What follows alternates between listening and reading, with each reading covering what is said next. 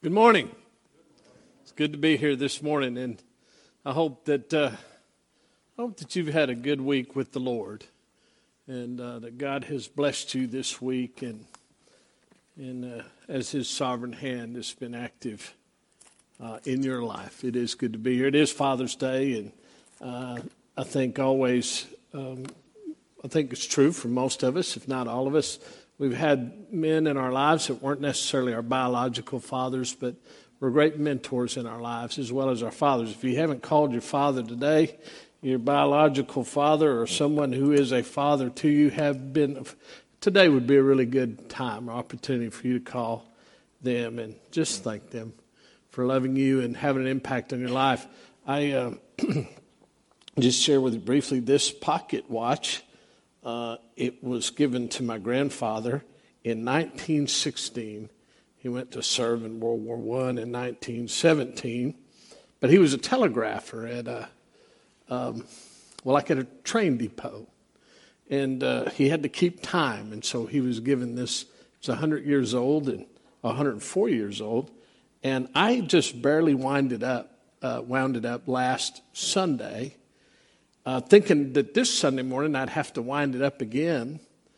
And uh, on the digital watch, that is, you know, I, I guess those things are perfect, uh, it, it had not lost one minute. It really had not.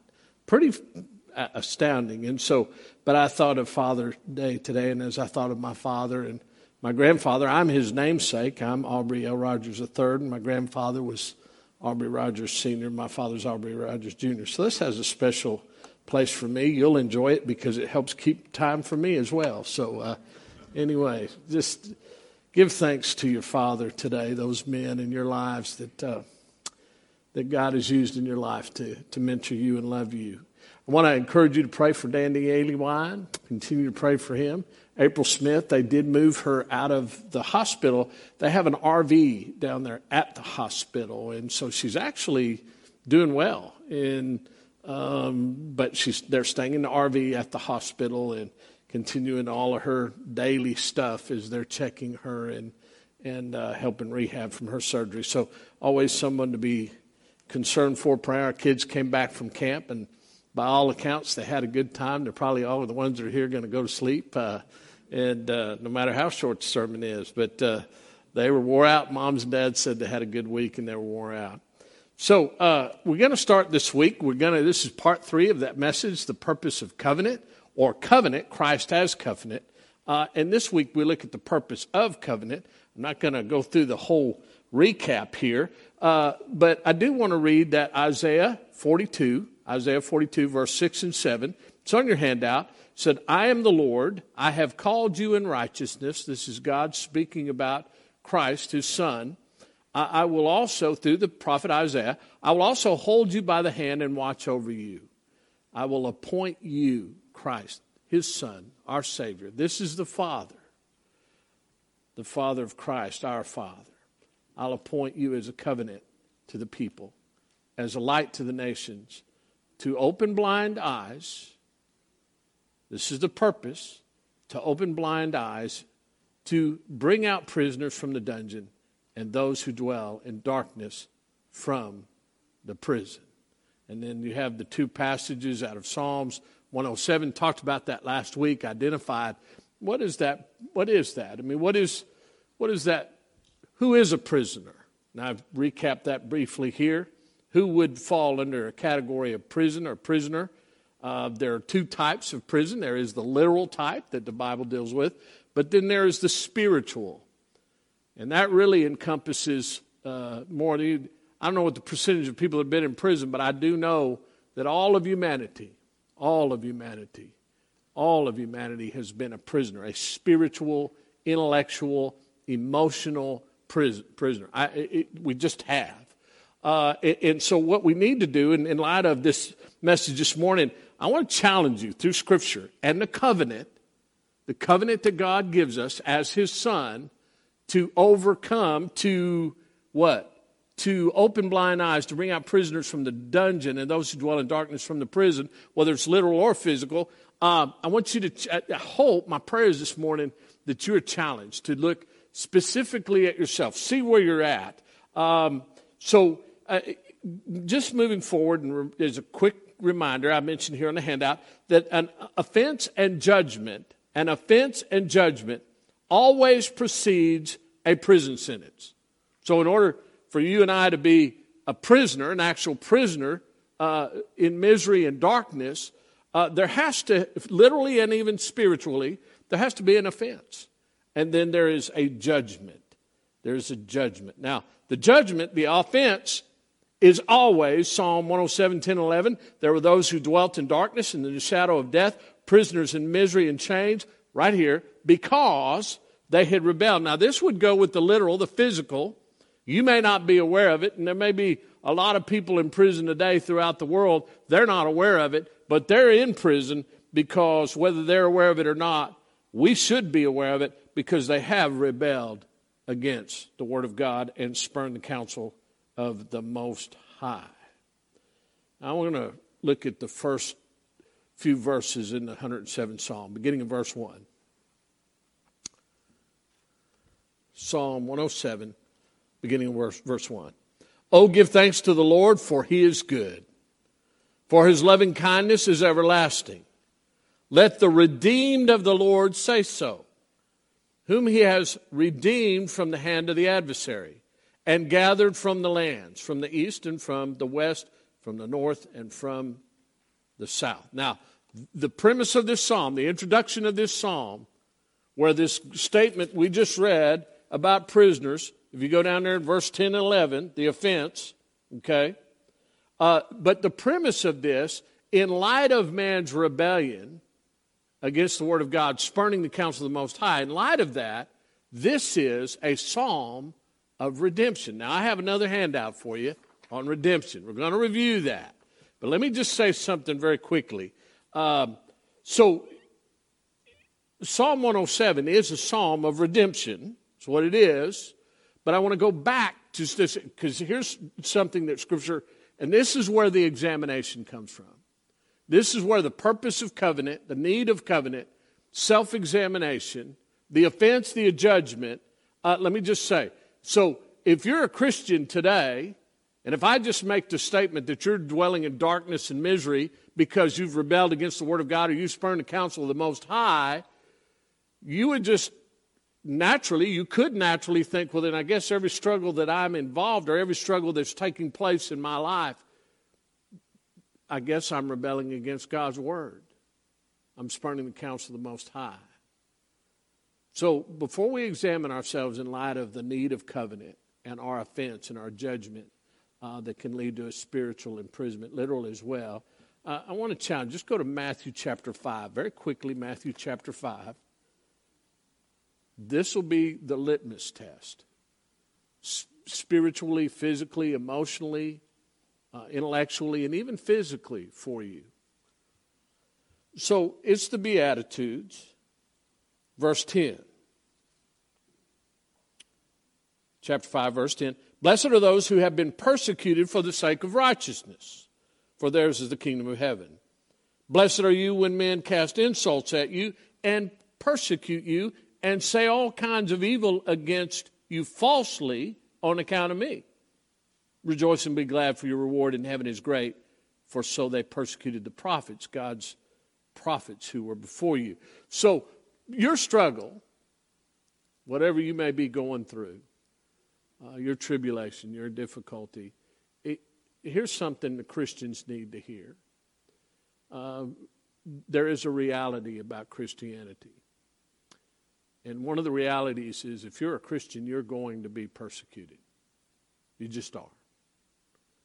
Uh, Jesus teaches a parable in Matthew 13, and he and he says there are those who, he talks about the seed, and, and, and he tells the guy that's walking along, and some seed falls beside the road. And then he as he explains that parable, he said that seed is the word of God. And there are those who receive the word of God with joy.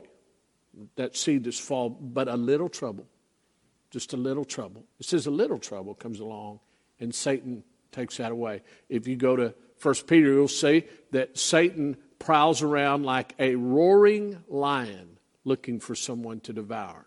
So, your persecution, if you're a Christian, you're going to be persecuted.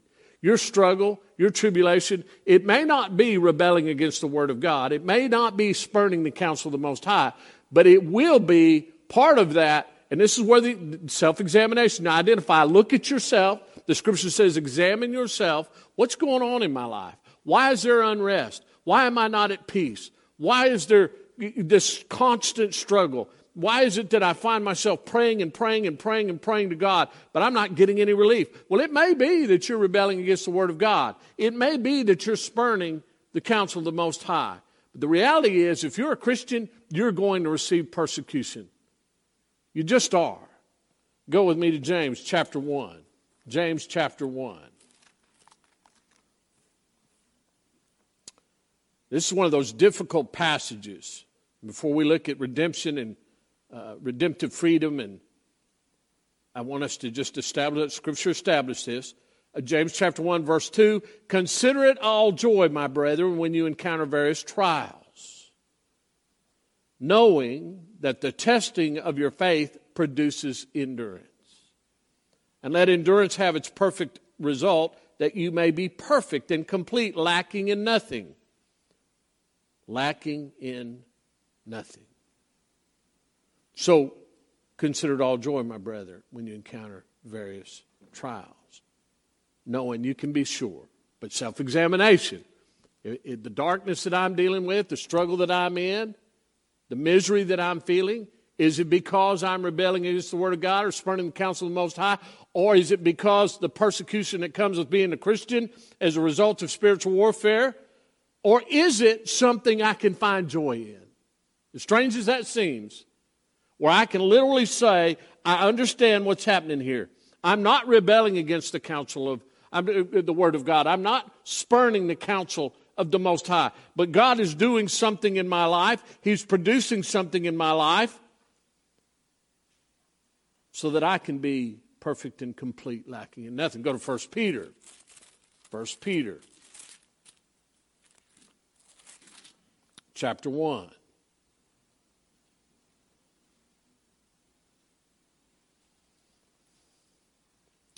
verse 6. 1 Peter chapter 1 verse 6. In this you greatly rejoice, even though now for a little while, if necessary, you have been distressed by various trials, that the proof of your faith, being more precious than gold which is perishable, even though tested by fire, may be found to result in praise and glory and honor at the revelation of Jesus Christ. And in one other passage, go to Ephesians chapter 6, and then we'll move quickly into the lesson. But I, I just would say to you again that these passages should really move you and I to a place in our life where we're examining our lives and we're really taking a good look at our life, not casually stumbling through life as many Christians do uh, understanding the reality of spiritual warfare. Uh, understanding that as a Christian, there was going to be persecution. Understanding that God is He's doing something. The, the scripture says that He is He's the potter, we're the clay. We're the clay. I, I, one of my favorite passages in the Old Testament is where um, Joseph, years later, after everything had been done to him, sold into slavery, falsely accused by Potiphar's wife, if you're familiar with the story, spending 13 years in prison. And then years later, he could say those great words what man intended for evil, God intended for good. We should examine our lives uh, daily.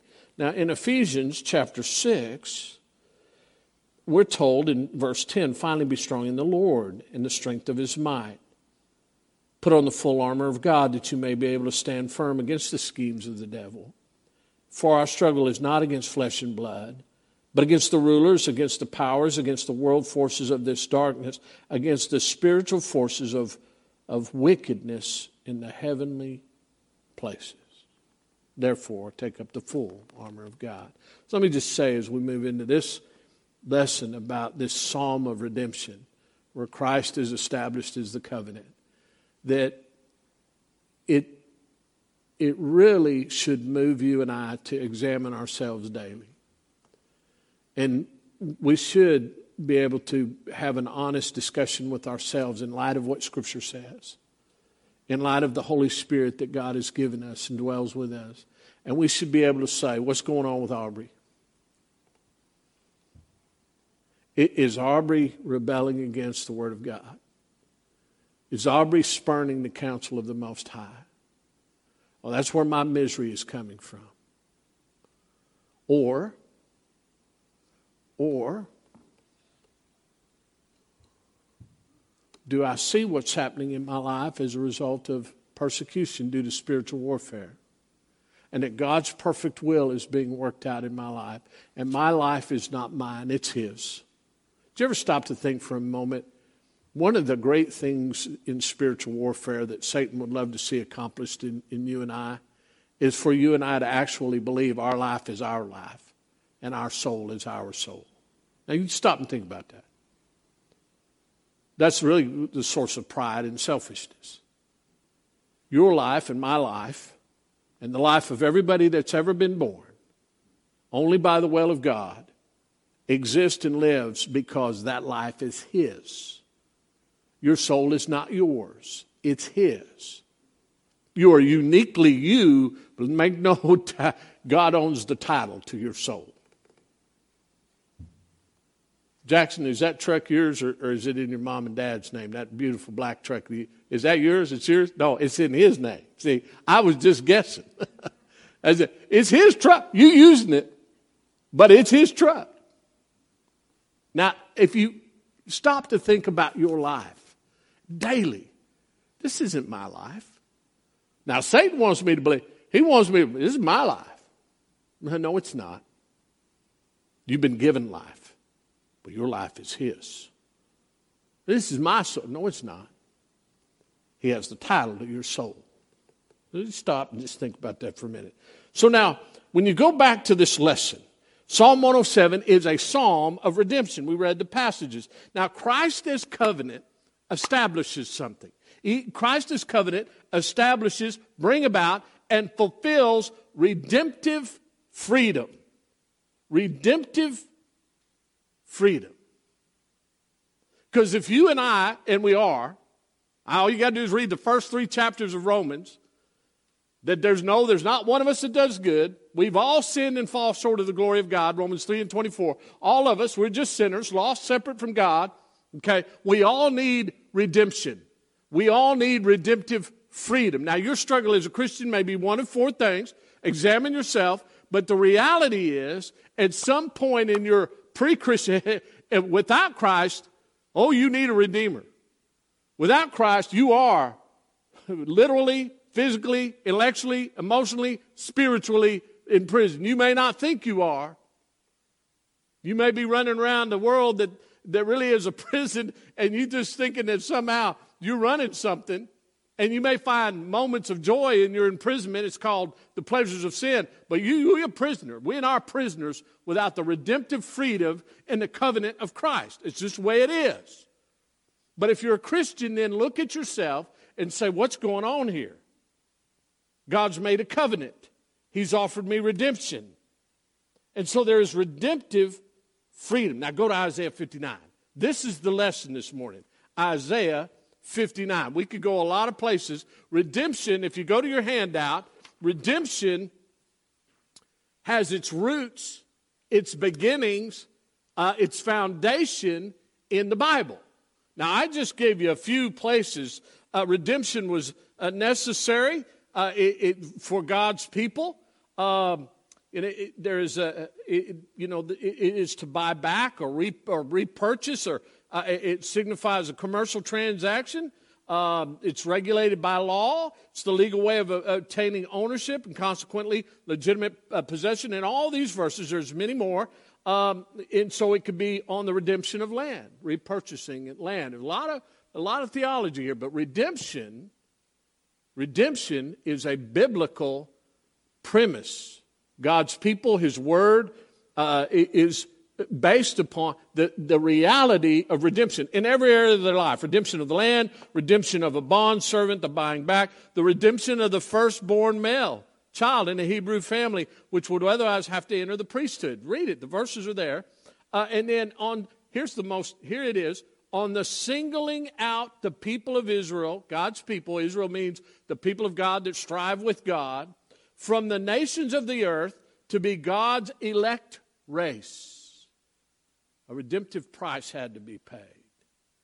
You read about it in Exodus 30, 12 through 15, uh, on the ransom or atonement money, which every Israelite was required to pay to the tabernacle. But listen here, read it. Its most elevated meaning the term has acquired is in connection with the work of Christ. The redemption that is in Christ Jesus. It's a redemption of transgressions that were committed under the first covenant. You read about it in Hebrews 9 and 15. That is under the covenant of the law into which God had entered with mankind at the creation. Through breaking that covenant by sin, men had become defaulters and forfeited life, liberty, happiness, and every blessing. They were, in a spiritual view, slaves under sin. All of humanity held captive under sin, one verse after another, by the righteous judge of all the earth. Genesis 18 and 25. Being hopelessly insolvent. Psalm 49 8. 8. That means you couldn't you couldn't purchase redemption. You just could not purchase it. You don't have enough money. You just don't have enough. Hopelessly insolvent. Their liberation could be effected only by someone paying the ransom for them. The task was assumed by the Son of God, who's, therefore represented throughout the Old Testament, Testament as the Redeemer of the human race. By his incarnation, the Son of God took the place of the defaulters, that's you and I, to redeem those who are under the law. The entire life of Christ, if you don't hear anything else this morning, the entire life of Christ has redemptive, ransoming value, particularly his innocent suffering and death. It is the price with which sinners were bought to be God's own possession or chosen race. The redemption of Christ is eternal, superior to all typical redemptions in the Old Testament, and reclaiming once for all those who are lost. Now let's connect them quickly. Christ is covenant. 107th Psalm. It's a psalm of redemption to those prisoners who dwelt in misery and darkness because they'd rebelled against the Word of God and spurned the counsel of the Most High. In the 59th chapter of Isaiah, let's begin reading. Here's the lesson this morning. Behold, the Lord's hand is not so short that it cannot save Neither is his ear so dull, dull that it cannot hear. Now, here it is, folks.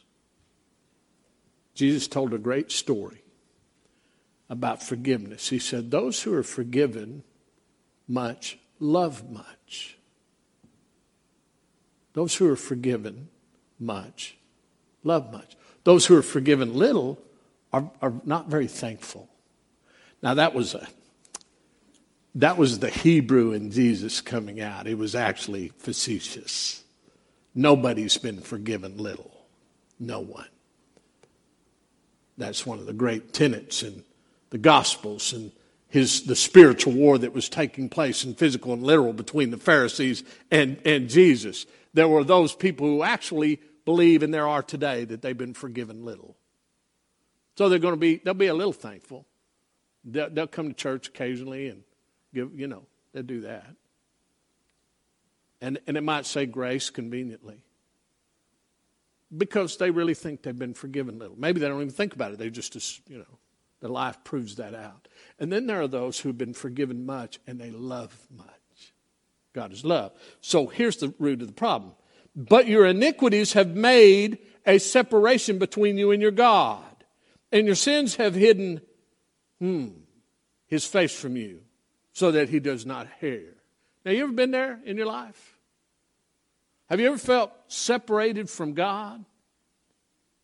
Have you ever cried out, and he, you just think, I don't think he hears me.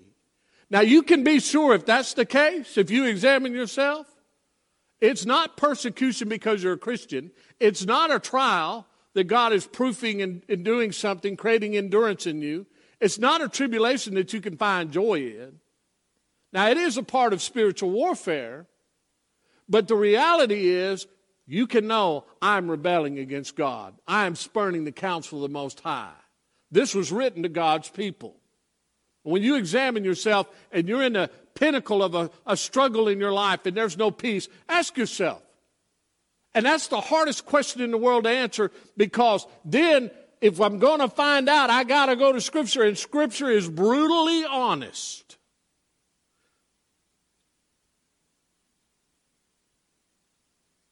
And it brings us, it should always bring us to that sinner in Luke 18 Dear Lord God Almighty, have mercy on me, a sinner. Not you, a sinner. Not you, a sinner. Not you. Not death. Not me, a sinner. For your hands are defiled with blood, and your fingers with iniquity. Your lips have spoken falsehood. Your tongue mutters wickedness. No one sues righteously, and no one pleads honestly. They trust in confusion and speak lies. They conceive mischief and bring forth iniquity. Now, there's two things. I ex- you could go back to that list. I expect that from Satan. He's the father of all lies. His native tongue is deception, John in chapter 8.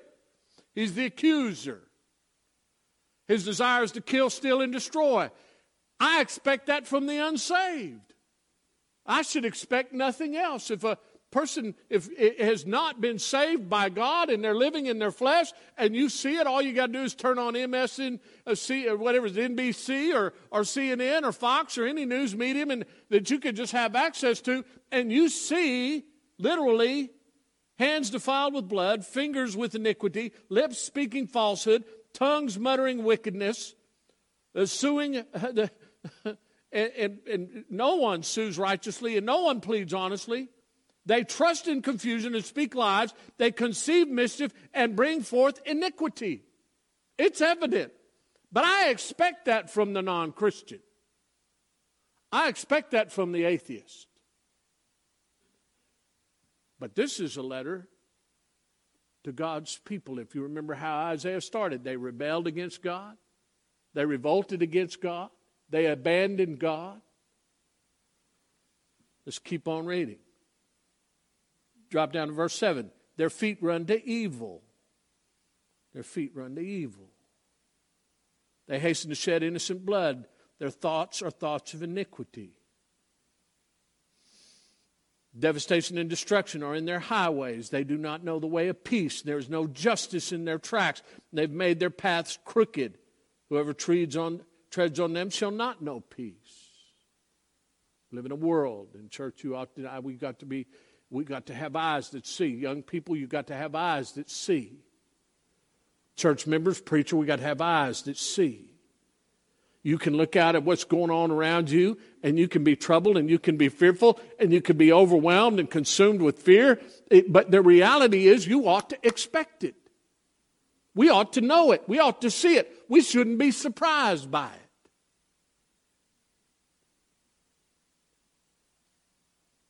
We ought to examine ourselves. Now, I'm going to move all the way down to verse 15. We'll conclude here. Redemptive freedom. Christ is covenant. Examine yourself. And now, learn God. Learn God. To know God, you have to learn God. My opinion, one of the saddest verses in all of Scripture is in Genesis 6. The Scripture says that God was sorry that He had made man because wickedness continually was in his heart. But Noah found favor in the eyes of God. You know the story of Noah, the ark. But it's sad. It, God was sorry that He had made man. Now listen, learn God. Redemptive covenant. The contract, the agreement that God has so that you and I can convene with Him in agreement, irregardless of our sin, irregardless of where we're at. Now the Lord saw.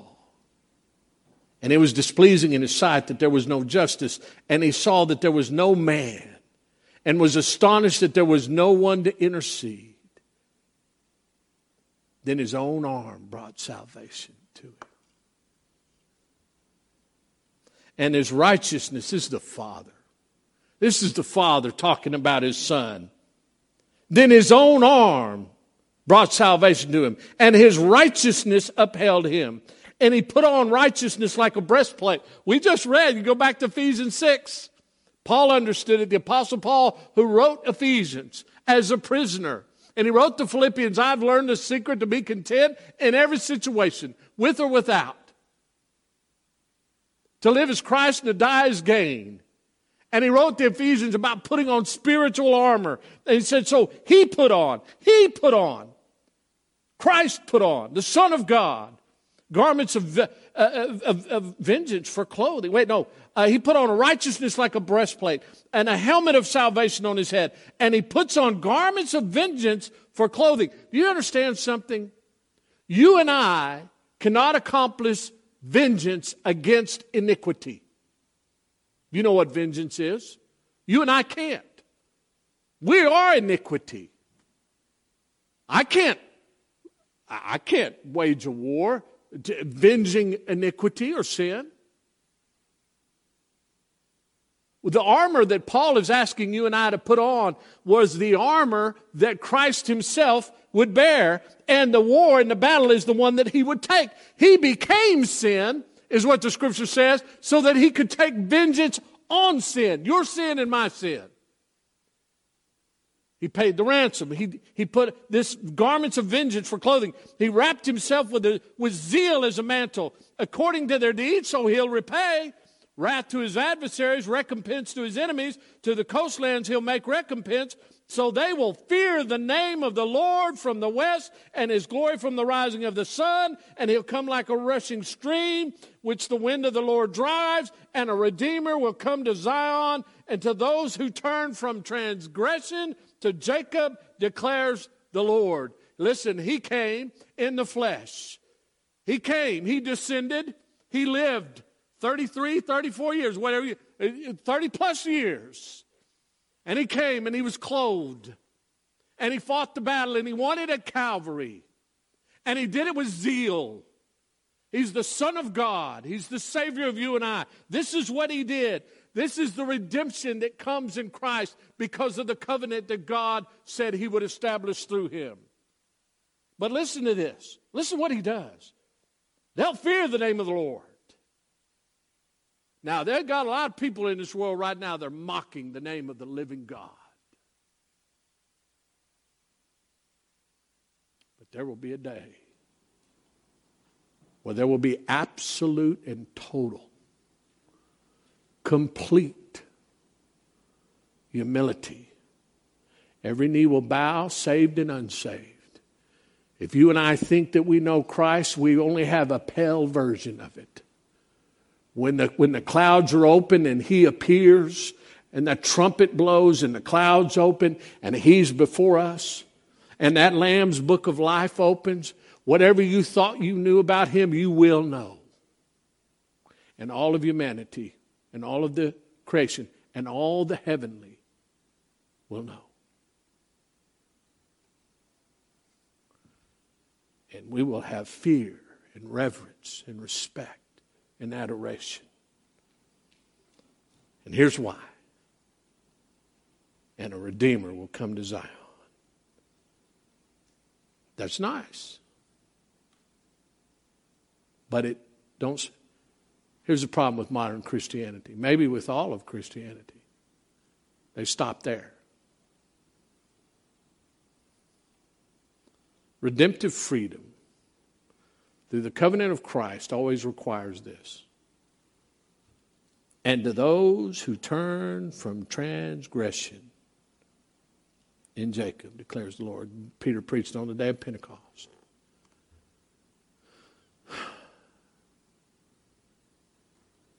The day of Pentecost, Christ is risen. He's ascended into heaven. They saw it. He's sitting at the right hand of God as the judge and savior of all men. That's where he is today. And when Peter, Peter, Peter preached on the day of Pentecost, he finished that sermon. He said, Men of Israel, be sure of one thing this Jesus of Nazareth, you killed him. And then there was some. Seems like a lot. It was actually a very small percentage. Seems like a lot, but it wasn't very much. If you understood the crowd that assembled, he said, What must we do? They were pierced to the heart. God desires a broken heart a contrast. When they heard the preaching of God's word, Romans 10 and 17, consequently, faith comes by hearing and hearing the story of Christ. When they heard that preached, they were pierced to the heart, some of them, and they said, What must we do? And he said, Believe in Jesus and ask him in your heart. No. You, no. You, you won't find those words in Scripture as a response to the preaching of the redemptive freedom in Christ. The covenant redemptive freedom in Christ, which has the power, and Paul would say in Romans 1 I'm not ashamed of the gospel, for in it is the power to save. And so, so we're going to stop right here because here's the last thing redemptive freedom. Here's what I want you to hear, church. He said, on that day of Pentecost, he said, repent, turn from your sin. Repent and be baptized, each of you, in the name of Jesus Christ. And the Greek word is rightly because of the forgiveness of your sins. Your translations, say might read for, but it be repent Repent. Admit you're a sinner. Be sorry that you're a sinner. Turn from your sin. Walk away from it. Be united with Christ in baptism because of your sins. And you'll be forgiven. And you'll receive the gift of the Holy Spirit. I don't do altar calls. I will say this because the Word of God is the altar call. But for years, I would say to the congregation, I'll say it this morning. Uh, this is not an altar call, but I'll say this to you. It's the biblical call. If your heart has been pierced and you're struggling in, in darkness and misery, and you don't say, you know, I have been, I'm, I'm not fulfilling what God's word as, as a spouse, a, a, a father, a parent, an employer, a citizen, a man, a woman, a, whoever in my life. I am rejecting God's word. I'm rebelling against it. I am spurning the counsel of the Most High. Maybe you don't know. You can find out. Ask the preacher. And you'd say, I don't want to live that way anymore in my saved or even unsaved state. And you, your heart breaks. God has done a work in your life. And if that's where you're at, then I would say, Jesus said, if you'll confess me before men, I'll confess you before my Father who's in heaven. And, and, and you need to be buried with him in baptism. That's just what you do. So you need to know, myself as a pastor here, and the elders, if that's where you're at in your life, we always offer that to you to the glory of God because of his redemptive freedom in Christ. Let's pray. Father in heaven, again, thank you for loving us so much that you would indeed offer your Son as a sacrifice. Your arm, your very arm, Father, in our battle, in our struggle against sin, against ourselves, against our flesh. Father, help us not to be troubled by what's going on in the world today, but to be encouraged because through all of this tribulation, through all of it, your eternal covenant in your Son and the redemptive freedom that you offer continues to remain available. Help us to understand it and help us to be your people people of the covenant who've been redeemed by your Son. So, Father, we thank you. In the name of Jesus, amen.